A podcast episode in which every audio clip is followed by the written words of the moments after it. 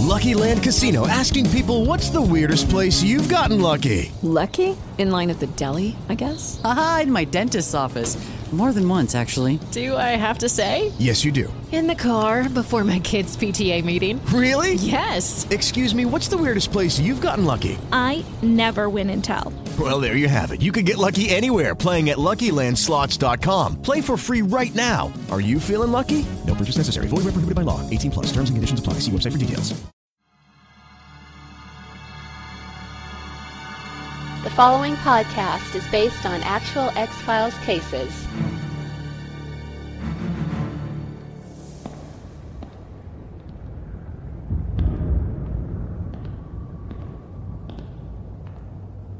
The X Files have been closed.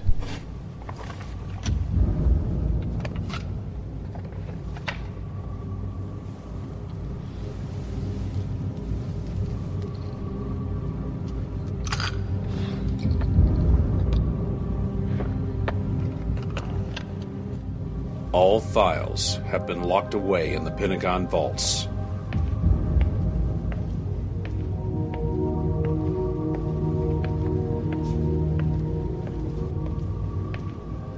I've secretly been given access to these files.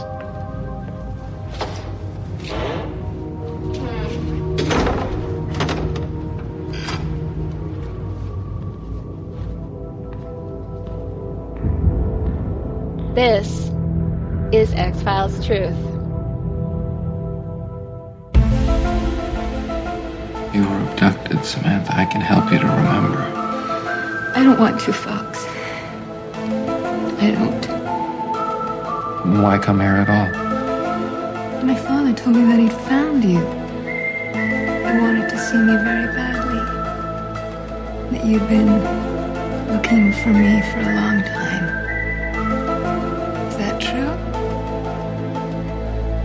Please tell me you're here with severe chest pain. Welcome back to X Files Truth. Today's file is Redux 2. X file number classified. The plot. After hearing of Scully collapsing, Mulder arrives at the hospital where Scully is being treated. Before he's able to make contact with her, he's detained by Skinner and two FBI agents. Mulder is then brought to Blevins and a senior agent who demands information on why Scully lied about Mulder's death. After the meeting, Mulder tells Skinner that a traitor in the FBI gave Scully her cancer. In the meantime, the smoking man has a meeting with the First Elder, trying to convince him that Mulder will join their side if he's given a good reason to do so. I trust you've heard. Mulder is alive. As I said, he's not to be underestimated. Yes, as you said. Though I hear he has you to thank in some part for his new freedom.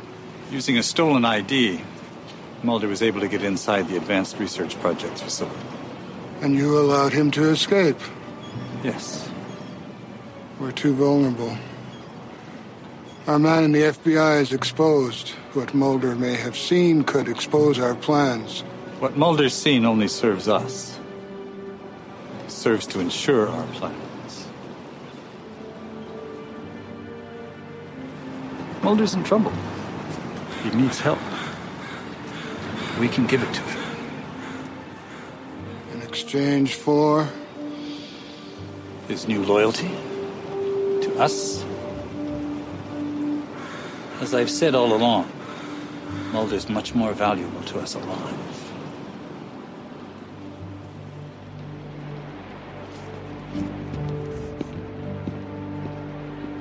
You can proceed now.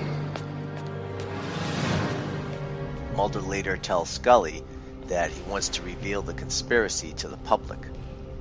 As he's leaving, he meets with the smoking man who tells him that he can cure Scully's cancer by using a chip included in the vial Mulder took from the Pentagon. Please tell me you're here with severe chest pains. You should be glad for why I'm here. Pay you some respect. Go to hell. For your cleverness and your resource, what you managed to do for Scully. What are you talking about? Well, breaching the security at the Defense Department facility, finding the cure for her disease. What I found was useless. On the contrary, it's essential to her survival. If you like, we could step outside and I might explain myself. I'm here tonight as a friend, Agent Mulder. You promised me to be in here. I'll be damned. It never occurred to me what the deionized water might be for. Who knew it was a microchip we were looking for? This is a cure for cancer? It may be for Scully's. How? Shortly after she was abducted, she discovered a small metallic chip implanted subcutaneously in her neck. It was just a short time after she had it removed that she developed cancer. It's unreal. Too freaking amazing. Watch your language, Frohike, and grab me some tweezers.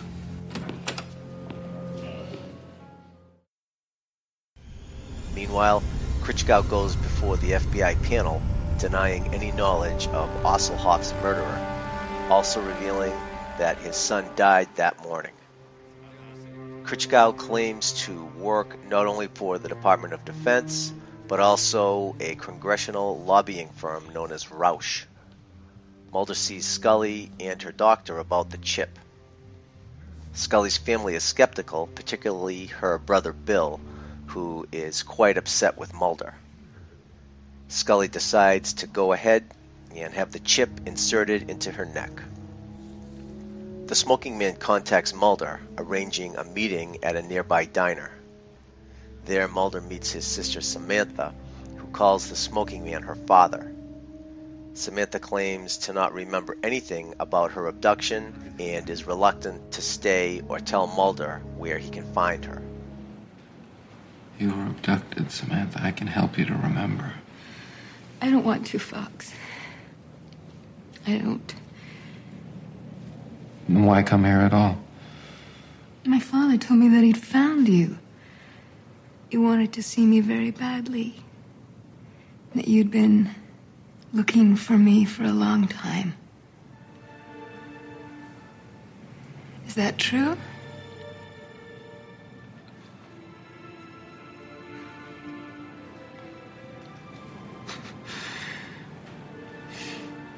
I'm so sorry, Fox.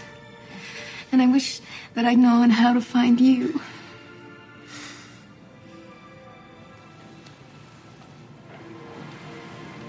What you've been told.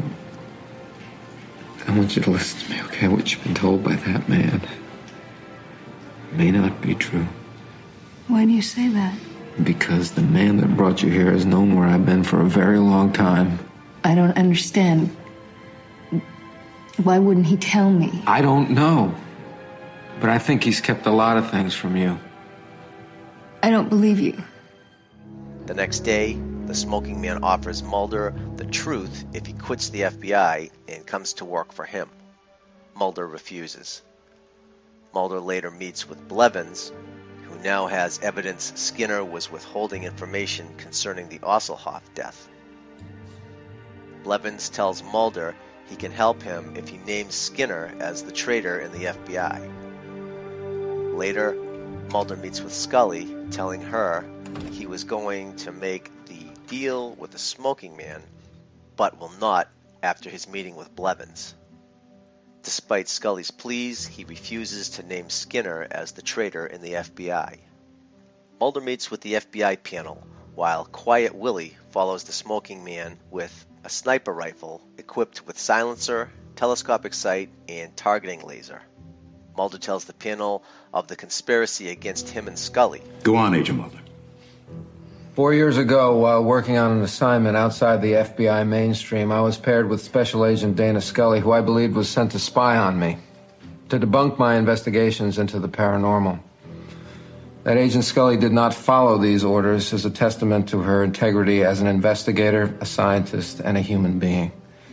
She has paid dearly for this integrity. Agent Mulder, Agent Scully lied straight faced to this panel about your death. She lied because I asked her to. Because I had evidence of a conspiracy, a conspiracy against the American people. We've already heard testimony to these allegations, Agent Mulder. And a conspiracy intended to destroy the lives of those who would reveal its true purpose. To conduct experiments on unwitting victims to further a secret agenda for someone within the government operating at levels without restraint or responsibility, without morals or conscience. Men who pretend to honor as they deceive. The price of this betrayal, the lives and reputations of those deceived. Agent Scully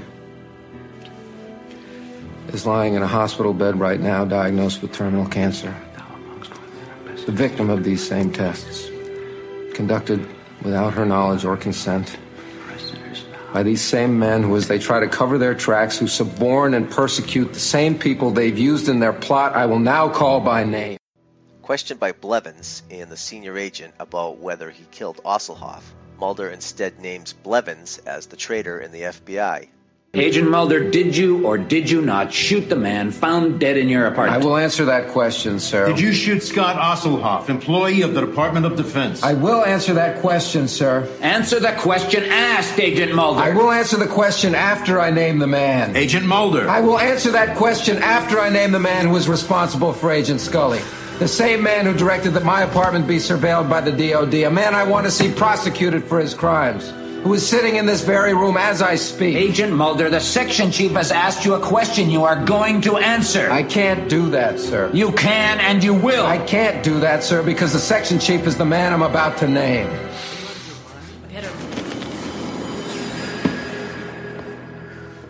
The smoking man, looking at a picture of a young Mulder and Samantha, is shot by Quiet Willie. Blevins is killed by the senior agent in his office, makes it appear like a suicide. At the hospital, Skinner meets with Mulder, telling him that the smoking man is dead, although his body was not found. Mulder admits that he guessed when he named Blevins, who Skinner reveals was on the payroll for Roush.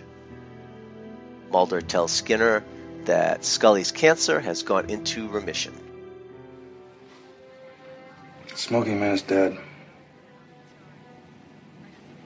How? Shot through his window.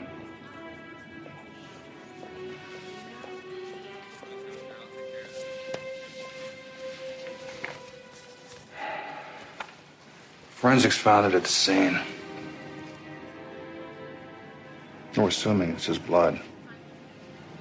Assuming. Well, no body was found, though there was too much blood loss for anyone to have survived.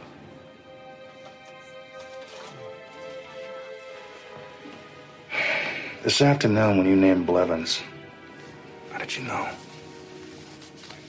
I didn't, I just guessed. Well, that's a hell of a guess. Blevins had been on payroll for four years to a biotechnology company called Roush, which is somehow connected to all this. I'm sure whatever connections there were, they're being erased right now. And they're cleaning up, taking everything away.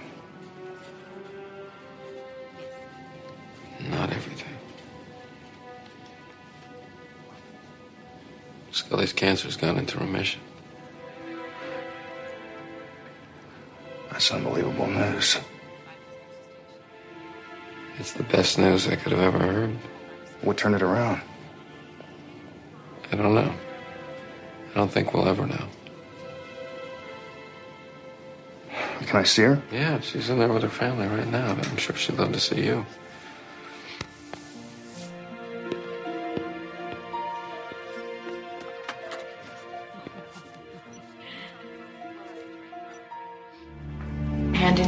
Report.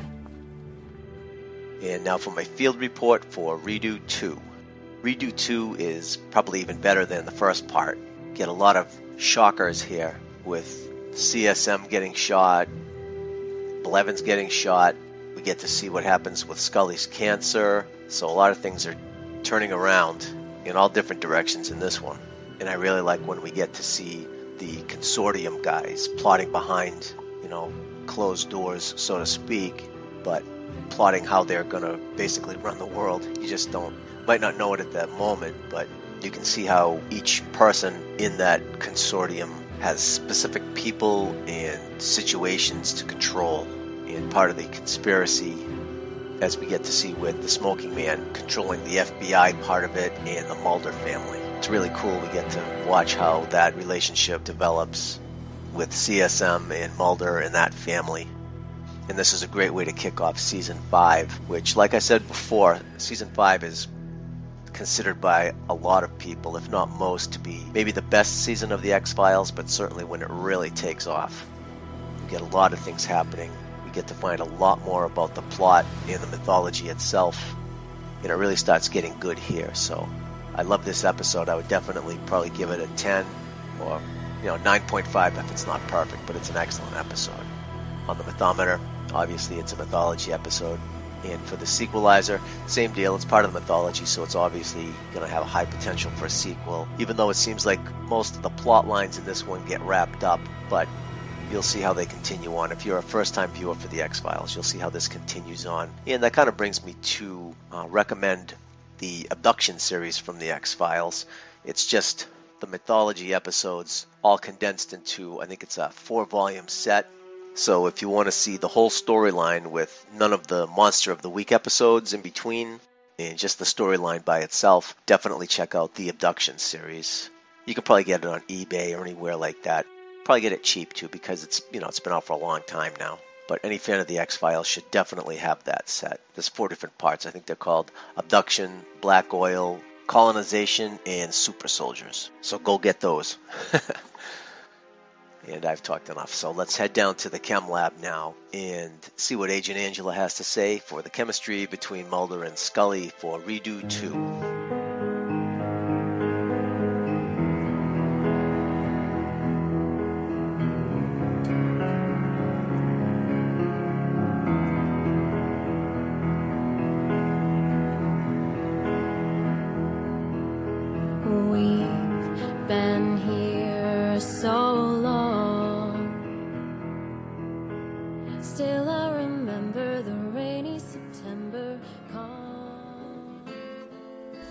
This is Shane from the Red Dwarf Introcast, and you're listening to X Files Truth. Chem lab analysis.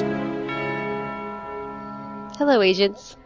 I've been looking forward to Redux 2 for more than one reason. Not only is it intense, myth arc wise, it's full of tear jerking Mulder and Scully moments, starting with the cold open. With the franticness of Mulder's search for Scully at the hospital after she collapsed from hypovolemic shock.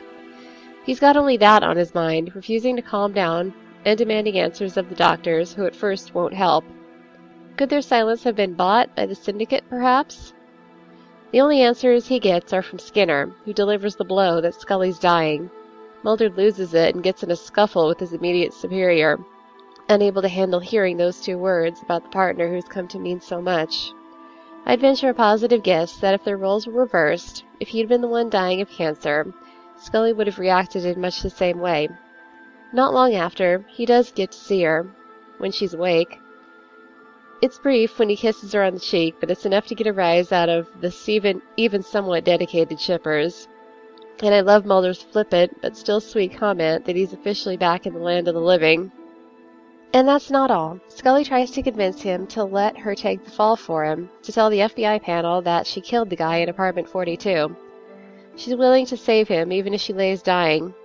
At least it'll give some meaning to what's happened to her, so she believes. Soon after, Mulder and the lone gunman uncover the microchip that was in the vial of deionized water. Maybe they have hope.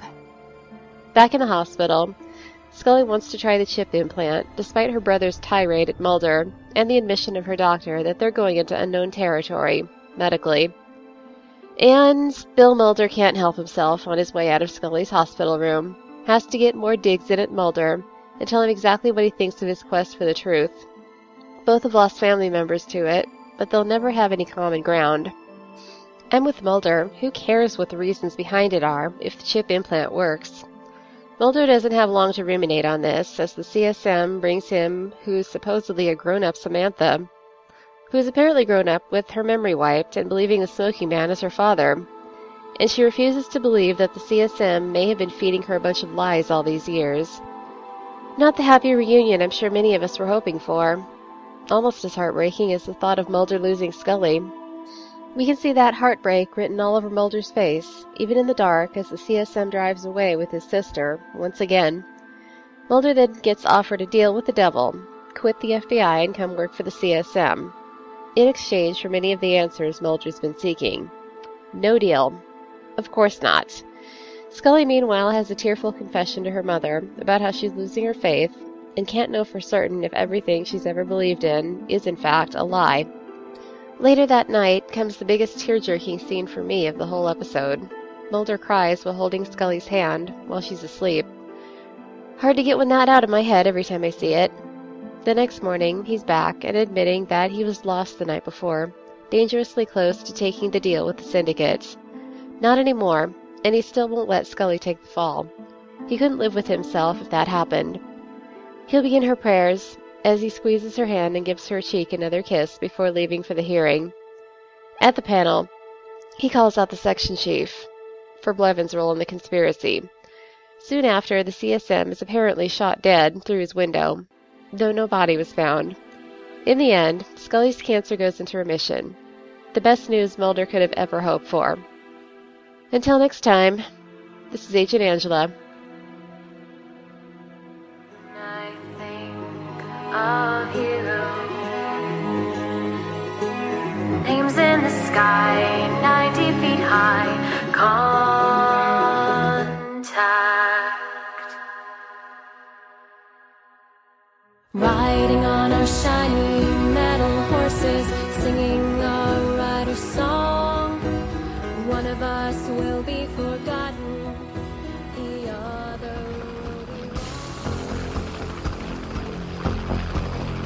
Counterintelligence. Inside information.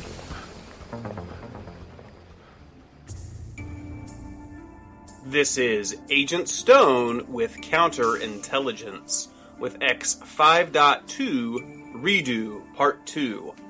Original air date November 9, 1997. Written by Chris Carter, directed by Kim Manners. I'm offering you a chance to know the truth. Chris Carter, when talking about Redux and Redux 2, noted that he wanted to tie up a lot of loose ends from the past season and play the idea that the conspiracy is a hoax and that it had been done to hide various terrestrial and temporal misdeeds. Despite being the season premiere, Redux was the second episode produced of the season due to David Duchovny and Gillian Anderson being needed for filming of the X Files movie. In Redux 2, the role of Quiet Willie was originally intended for the character the gray haired man, but was rewritten for a new character when actor Morris Panych was unavailable. The role went to Willie Ross, whose real name is Steve Allen. Tagline for Redux is changed to All Lies Lead to the Truth. Director R.W. Goodwin has said the crew filming Redux were so impressed by actor John Finn's monologue detailed the supposed military hoax that he received a round of applause after finishing his takes. The script for this speech was particularly long, with Goodwin comparing it to the Yellow Pages. Redux 2 had four different storylines Mulder's quest, the medical treatment, Scully's religious faith, and the smoking man's cure for Dana Scully's cancer. It was normal for the writers to add one or two different storylines for the different episodes to create different interpretations, but Carter felt it took the idea of the show and spun it in the most interesting way. The episode also started what would become Fox Mulder's loss of belief in extraterrestrials until the episode The Red and the Black. While the writers kept playing with the idea of Mulder's loss of faith, fans and viewers could not grow to accept his loss of faith, which left the smoking man victorious. Redux 2 was highly praised by Carter, saying that, I think that Redux 2 is one of the best episodes we've ever done. Frank Spotnitz said, Redux 2 is one of my favorite episodes. I think the story has a crystal purity and clarity and it just comes to a perfect point for me. Anderson said, I thought it was a terrific episode, especially the scenes in the hearing room and the whole progression of Scully praying, how it was written and shot, and how it was edited. Fabulous. A whistleblower is a person who exposes any kind of information or activity that is deemed illegal, unethical, or not correct within an organization that is either private or public. The information of alleged wrongdoing can be classified in many ways violation of company policy and rules, law, regulation, or threat to public interest and national security, as well as fraud and corruption. Those who become whistleblowers can choose to bring information or allegations to surface either internally or externally. Internally, a whistleblower can bring his or her accusations to the attention of other people within the accused organization.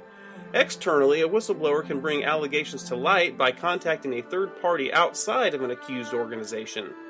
Whistleblowers can reach out to the media, government, law enforcement, or those who are concerned, but also face stiff reprisal and retaliation from those who are accused or alleged of wrongdoing. Some third party groups offer protection to whistleblowers, but that protection can only go so far. Whistleblowers face legal action, criminal charges, social stigma, and termination from any position, office, or job. Two other classifications of whistleblowing are private and public. The classifications relate to the type of organization someone chooses to whistleblow on, private sector or public sector. Both can have different results that depend on many factors. However, whistleblowing in the public sector organization is more likely to result in federal felony charges and jail time. A whistleblower who chooses to accuse a private sector organization or agency is more likely to face termination and legal and civil charges. Deeper questions and theories of whistleblowing and why people choose to do so can be studied through an ethical approach. Whistleblowing is a topic of ongoing ethical debate. Leading arguments in the ideological camp that whistleblowing is ethical maintain that whistleblowing is a form of civil disobedience and aims to protect the public from government wrongdoing.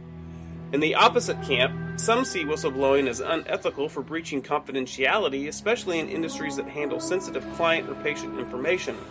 Legal protection can also be granted to protect whistleblowers, but that protection is subject to many stipulations.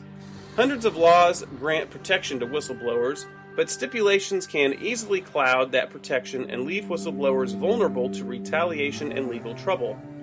However, the decision and action has become far more complicated with recent advancements in technology and communication. Whistleblowers frequently face reprisal, sometimes at the hands of the organization or group they have accused, sometimes from related organizations, and sometimes under law. Questions about the legitimacy of whistleblowing, the moral responsibility of it, and the appraisal of the institutions of whistleblowing are part of the field of political ethics. To be considered a whistleblower in the United States, most federal whistleblower statutes require that federal employees have reason to believe their employer violated some law, rule, or regulation, testify, or commence a legal proceeding on the legally protected matter, or refuse to violate the law. In cases where whistleblowing on a spe- specified topic is protected by statute, U.S. courts have generally held that such whistleblowers are protected from retaliation. However, a closely divided U.S. Supreme Court decision, Garcetti v. Ceballos, held that the First Amendment free speech guarantees for government employees do not protect disclosures made within the scope of the employee's duties. In the United States, legal protections vary according to the subject matter of the whistleblowing, and sometimes the state where the case arises. In passing the 2002 Sarbanes Oxley Act, the Senate Judiciary Committee found that whistleblower protections were dependent on the patchwork and vagaries of varying state statutes. Still, a wide variety of federal and state laws protect employees who call attention to violations, help with enforcement proceedings, or refuse to obey unlawful directions. The first U.S. law adopted to specifically to protect whistleblowers was the 1863 United States False Claims Act, which tried to combat fraud by suppliers of the United States government during the Civil War. The act encourages whistleblowers by promising them a percentage of the money recovered by the government and by protecting them from employment retaliation. Another U.S. law that specifically protects whistleblowers is the Lloyd La Follette Act of 1912. It guaranteed the right of federal employers employees to furnish information to the United States Congress. The first U.S. environmental law to include an employee protection was the Clean Water Act of 1972. Similar protections were included in subsequent federal environmental laws, including the Safe Drinking Water Act, Resource Conservation and Recovery Act, Toxic Substances Control Act, Energy Reorganization Act, Comprehensive Environmental Response Compensation and Liability Act, and the Clean Air Act. Similar employee protections enforced through OSHA are included in the Surface Transportation Assistance Act to protect truck drivers and the Pipeline Safety Improvement Act of 2002, the Wendell H. Ford Aviation Investment and Reform Act for the 21st Century, and the Sarbanes Oxley Act enacted on July 30th, 2002 for corporate fraud whistleblowers. Investigation of retaliation against whistleblowers under 20 federal statutes falls under the jurisdiction of the Office of the Whistleblower Protection Program of the United States Department of Labor's Occupational Safety and Health Administration, or OSHA. New whistleblower statutes enacted by Congress, which are to be enforced by the Secretary of Labor, are generally delegated by a Secretary's order to OSHA's Office of the Whistleblower Protection Program. The patchwork of laws means that victims of retaliation need to be aware of the laws at issue to determine the deadlines and means for making proper complaints. Some deadlines are as short as 10 days, while others are up to 300. Those who report a false claim against the federal government and suffer adverse employment actions as a result may have up to six years to file a civil suit for remedies under the U.S. False Claims Act. Under a qui tam provision, the original source for the report may be entitled to a percentage of what the government recovers from the offenders. However, the original source must also be the first to file a federal civil complaint for recovery of the federal funds fraudulently obtained and must avoid publicizing the claim of fraud until the U.S. Justice Department decides whether to prosecute the claim itself. Such lawsuits must be filed under seal using special procedures to keep the claim from becoming public until the federal government makes its decision on direct prosecution. The Espionage Act of 1917 has been used to prosecute whistleblowers in the United States, including Edward Snowden and Chelsea Manning. In 2013, Manning was convicted of violating the Espionage Act and sentenced to 35 years in prison for leaking sensitive military documents to WikiLeaks. That same year, Snowden was convicted for violating the Espionage Act for releasing confidential documents belonging to the NSA. Section 922 of the Dodd Frank Wall Street Reform and Consumer Protection Act in the United States incentivizes and protects whistleblowers. By Dodd Frank, the U.S. Securities and Exchange Commission financially rewards whistleblowers for providing information that results in sanctions of at least 1 million. Additionally, Dodd Frank offers job security to whistleblowers by illegalizing termination or discrimination due to whistleblowing. The whistleblower provision has proven successful. After the enactment of Dodd Frank, the SEC charged KBR with violating the Whistleblower Protection Rule 21F17 by having employees sign confidentiality agreements that threatened repercussions for discussing internal matters with outside parties. As of the recent election, President elect Donald Trump has announced plans to dismantle Dodd Frank, which may negatively impact whistleblower protection in the United States. As for now, I'd say this case is open, so the final word on Redux 2 because I knew you'd talk me out of it if I was making a mistake. We both know that the harder we try, can't understand it.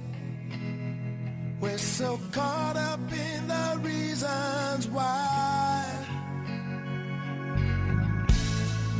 Station to station, and we Out there. What's going on out there? What's out there for Redux 2? First review I picked this time around is posted on thedailydrew.com. It reads Of the three episodes that comprise this story, going back to Gethsemane, the season 4 finale, this is easily the strongest. Perhaps coincidentally, and perhaps not, it's also barely connected to where this story began. The alien corpse discovered in the Yukons seems like it was a million years ago. There are connections, of course. The investigation into the death of Mulder is still going on, but it morphs into an investigation into Mulder for the murder of the guy who actually died. But there's a lot of new stuff also. Mainly, the sudden return appearance of Samantha Mulder. Samantha's sudden return in this episode is entirely pointless, as far as I can tell. It's all part of a ridiculous scheme by the cigarette smoking man to convince Mulder to quit the FBI and start working for him. It could have been an interesting story on its own, but tacked onto this sprawling three parter was a terrible error, in my view. This story doesn't really get into the development it needs in order to work, and it further shifts the focus of a story that's already unfocused to the point of utter incoherence. But taking just this episode in isolation, there's a lot of good in it, all it relating to Scully's cancer.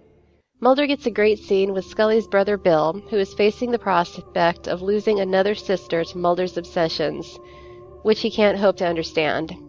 It's a powerful scene. Scully's crisis of faith is also powerful, although I'm not really the right audience for that sort of thing. But everything else, not just in this episode, but in the whole three part story, seems like a complete waste. What are we supposed to take away from all this? We've been given multiple conflict- conflicting explanations for various things, all from untrustworthy sources. What does that amount to exactly? Why was any of this happening? I don't expect the show to ever reveal the answers to all of its mysteries, so that's not what I'm expecting from this episode either. But after three episodes of convoluted plotting, I don't have any idea what actually happened, or why it's important. What the hell have I been watching? Scully's cancer has gone into remission. That, at least, is concrete. Although we don't know if it's because of the chip that was implanted into her neck to replace the one that was previously implanted during her season 2 abduction.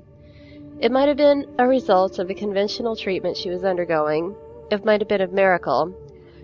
Or it might be that cancer that just does that sometimes. Other than that, we're still in exactly the same place we were before all this started. Mulder believes, Scully has doubts, Skinner is their ally. Okay, fine, let's get on with some actual stories then. Far as my two cents, I think this review has a good point that Scully's crisis of faith is one of the best, and one of the most emotional scenes in this episode. I do have to disagree that the appearance of who Mulder thinks is Samantha is pointless. Even if she's only part of the larger, sinister plots of the Syndicate, I've got to say it's a big twist. To me, anyway. All the more heartbreaking is the fact that grown up Samantha wants nothing to, further to do with the Mulder family now, having had her memory wiped of most of her early life with them. Makes my heart ache all that more for Mulder, as if he hasn't been dealing with enough already, facing the prospect of losing Scully. Up next comes from the Reviews Out There blog. It reads in part, Redux 2 is just about perf- as perfect an episode of television as it's possible to be. Whenever I hear complaints about The X Files, worried rumors about the upcoming revival, whenever I ruminate on mistakes made in later seasons, and mourn the loss of scenes and ideas that could have been, I turn on this episode and my doubts vanish. Or perhaps, better put, I am able to feel good about the future of my show because I know that somewhere the thoughts and ideas that produced this masterpiece are still swirling around in Chris Carter's head. If Gethsemane was setting up the spiritual crisis for Mulder, and Redux was explaining the nitty gritty plot details behind this crisis, Redux 2 is the episode where it brings everything home. Mulder's crisis of self belief and doubt isn't resolved, but he realizes there's something far more important to him, something he's about to lose. As we've seen in the past, Mulder is willing to trade almost anything if it means saving Scully, you might remember similar behavior in one breath, during which Mulder worked tirelessly to save a dying Scully, but was forced to face his own feelings regarding the matter. Redux 2 is similar, but it's different in several ways. First of all, Mulder's very clear on his feelings regarding Scully, and he says so in the opening scene. Secondly, where one breath was about Scully but still very much Mulder's story, in Redux 2, Scully faces her own spiritual crisis as well. Literally, there is apparently more controversy than I thought surrounding Scully's religious background among fans. Something I was surprised and rather disappointed to see. I suppose that's a problem in our society as well. It's hard to imagine how someone so scientific could also be religious. Scully, too, seems to have a difficult time reconciling the two. While we never really see any specifics concerning Scully's religious beliefs like we do her scientific ones, we do see her driven to a point where logical, scientific thought can't be her guiding light anymore, as she monologued in Redux.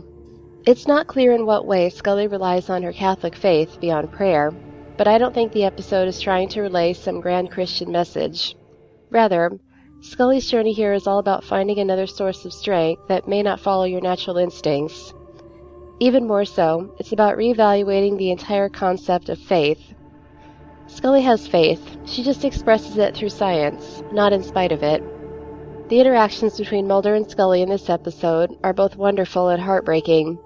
Wonderful because they show a display of intimacy that will warm the cockles of even the most stoic shipper's heart, and heartbreaking because Scully's literally on her deathbed. just like in one breath. Except this time, she can talk. The dying Scully is only concerned for Mulder and his upcoming hearing. She's worried that they'll prosecute him because of the dead man in his apartment, and even as she's lying there dying, even as she's going through both physical and spiritual torment, she tells him this. I can't, I can't do that. Yes, you can. Mulder, if I can save you, let me. Let me at least give some meaning to what's happened to me. Final score for Redux is 10 out of 10. I think this is the point in the show where the viewer starts to realize that you're not really watching a show about aliens. You're watching a love story. It's not even a romantic one yet, but it is about love. Redux 2 captures everything that gives this show its heart. It's not the aliens, it's not the conspiracies, it's Mulder and Scully, and the love they have for one another. So, what do I think? I'm very glad I found this review. The very end of it says it all, and I couldn't agree more. So many wonderful yet heartbreaking moments that demonstrate that love between Mulder and Scully, with no room for doubt. And yeah, it doesn't even need to be romantic for it to be so obvious how important they've become to each other. Be sure to check out links to both these reviews on the show notes page. My final word on Redux 2 I'm only half dead.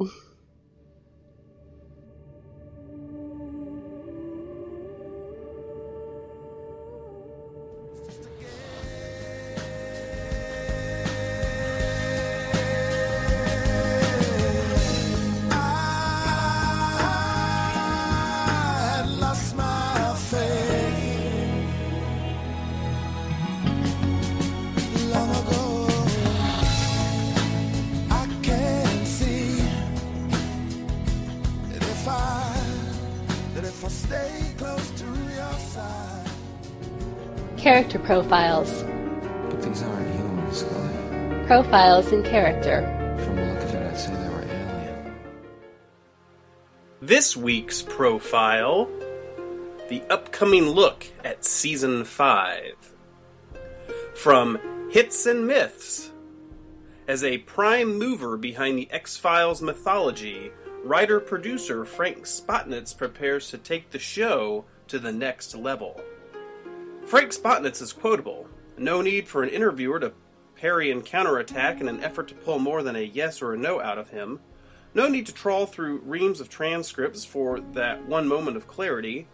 Ask him a question, any question about himself, the X Files, feature film, old movies, and he takes it seriously. His answers are thoughtful, articulate, quotable. There's a reason Spotnitz is so adept at giving good quotes. He spent 10 years chasing them.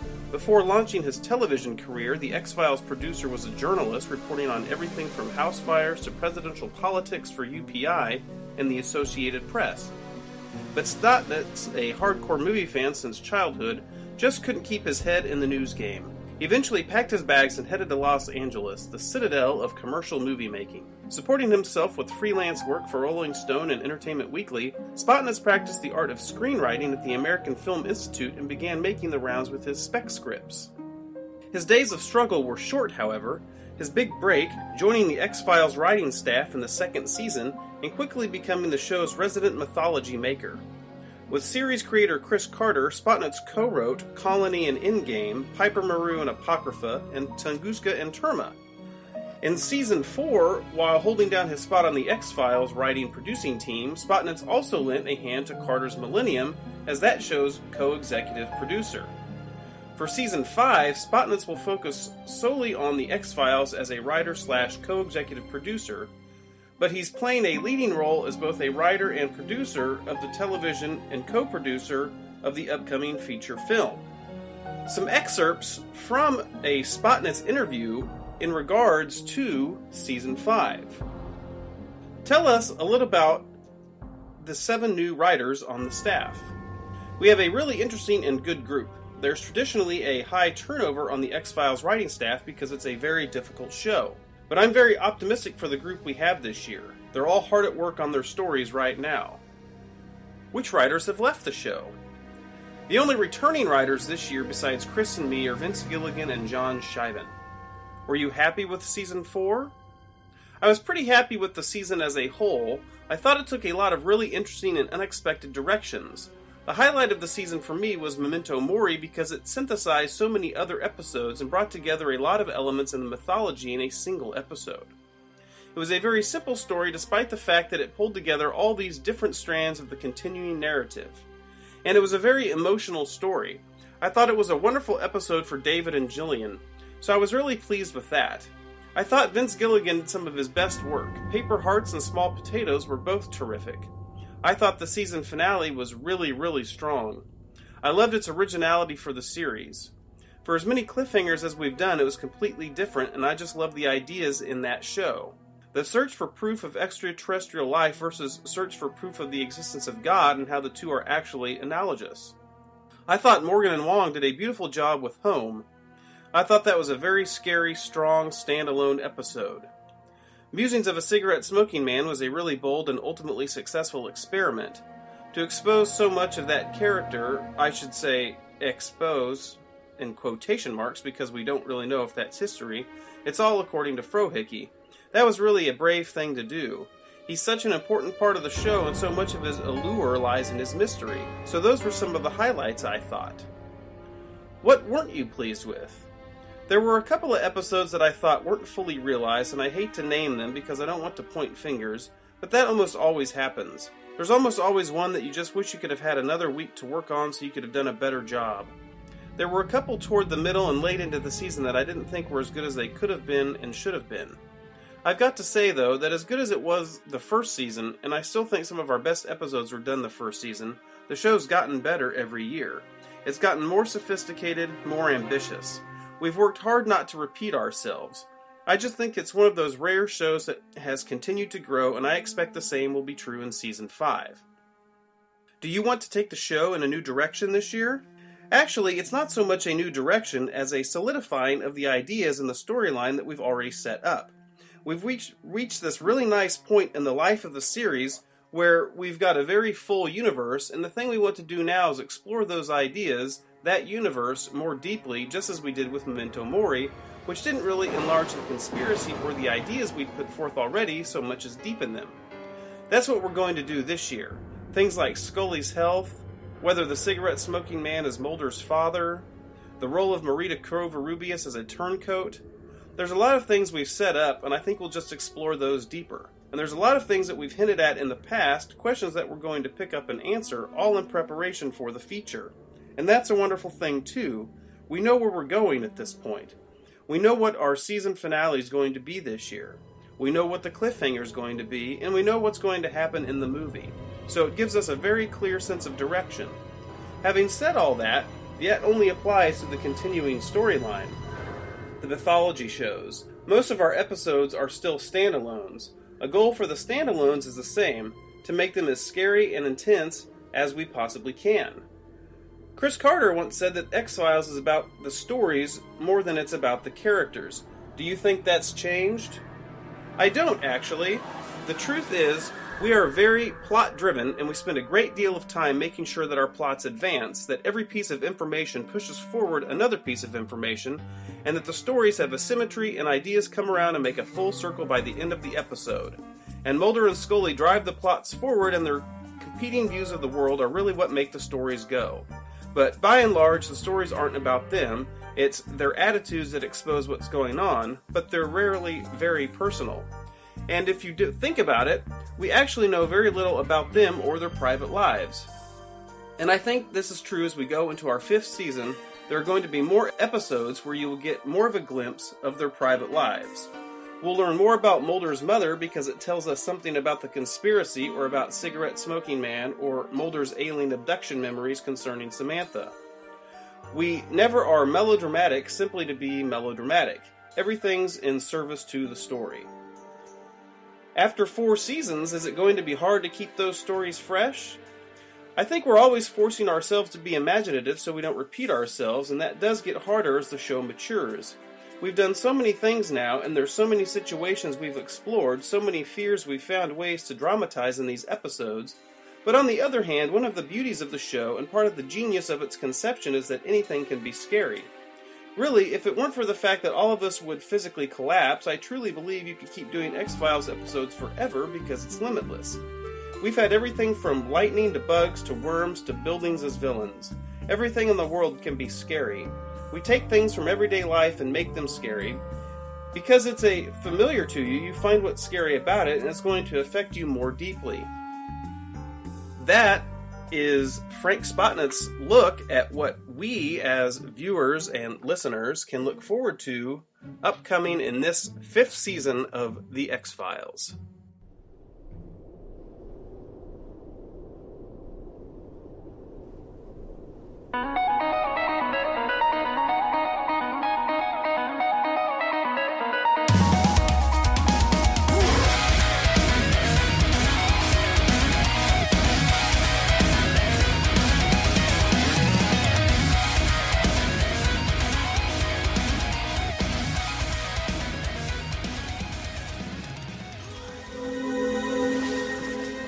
Checked your email?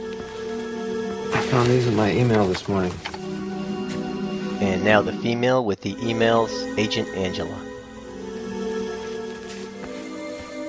Hi, everyone.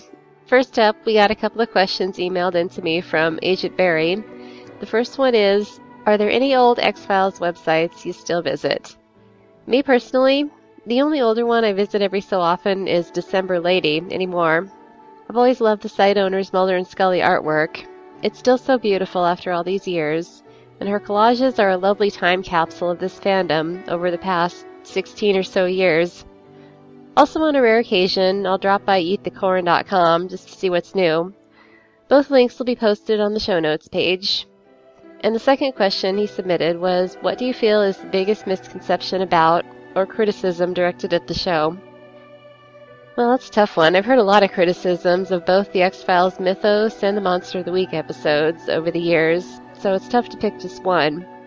Plenty of fans, myself included, enjoy and keep coming back for the long arching mythos that's still not over, as of the revival. But the mythos also gets increasingly complex, convoluted, and sometimes can go in circles, according to some. And I think at times those critics have a point.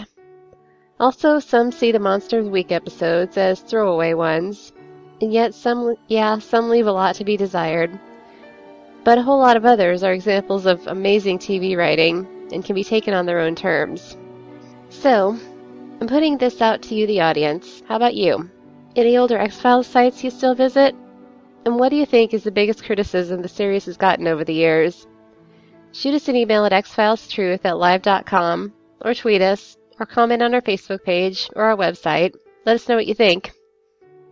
And we got an awesome mention on Twitter from John David Evans at Evans83J. It was directed at the Xcast. It said, Keep up the good work. It's hard to find good X Files podcasts. There's yours and X Files Truth that are the good ones out there. That's amazing to hear. Thank you. We sure will keep up the good work on the X Files until the very end, whenever that may be. Until next time, the truth is still out there, people. Go find it.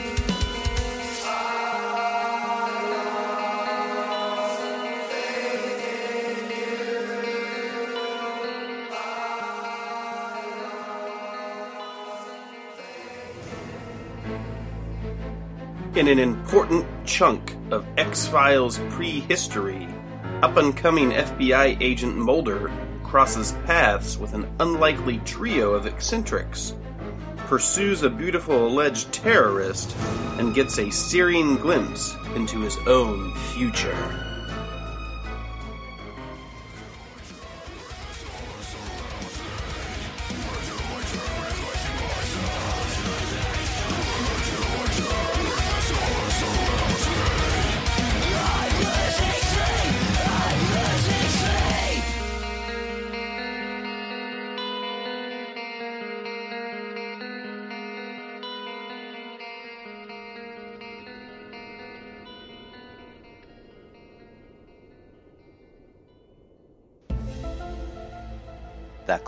File for Redux 2.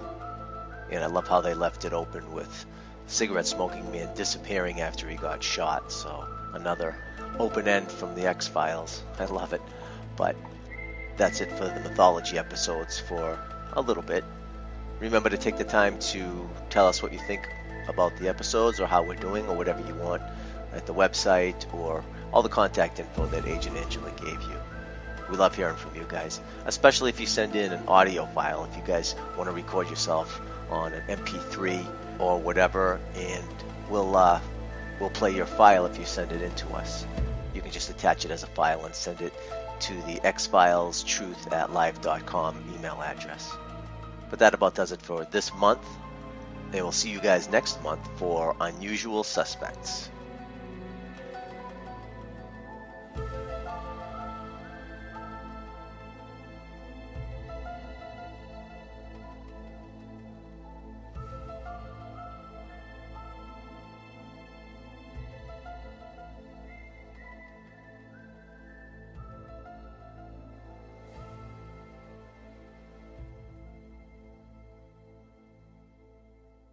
Did you like that one, puppies?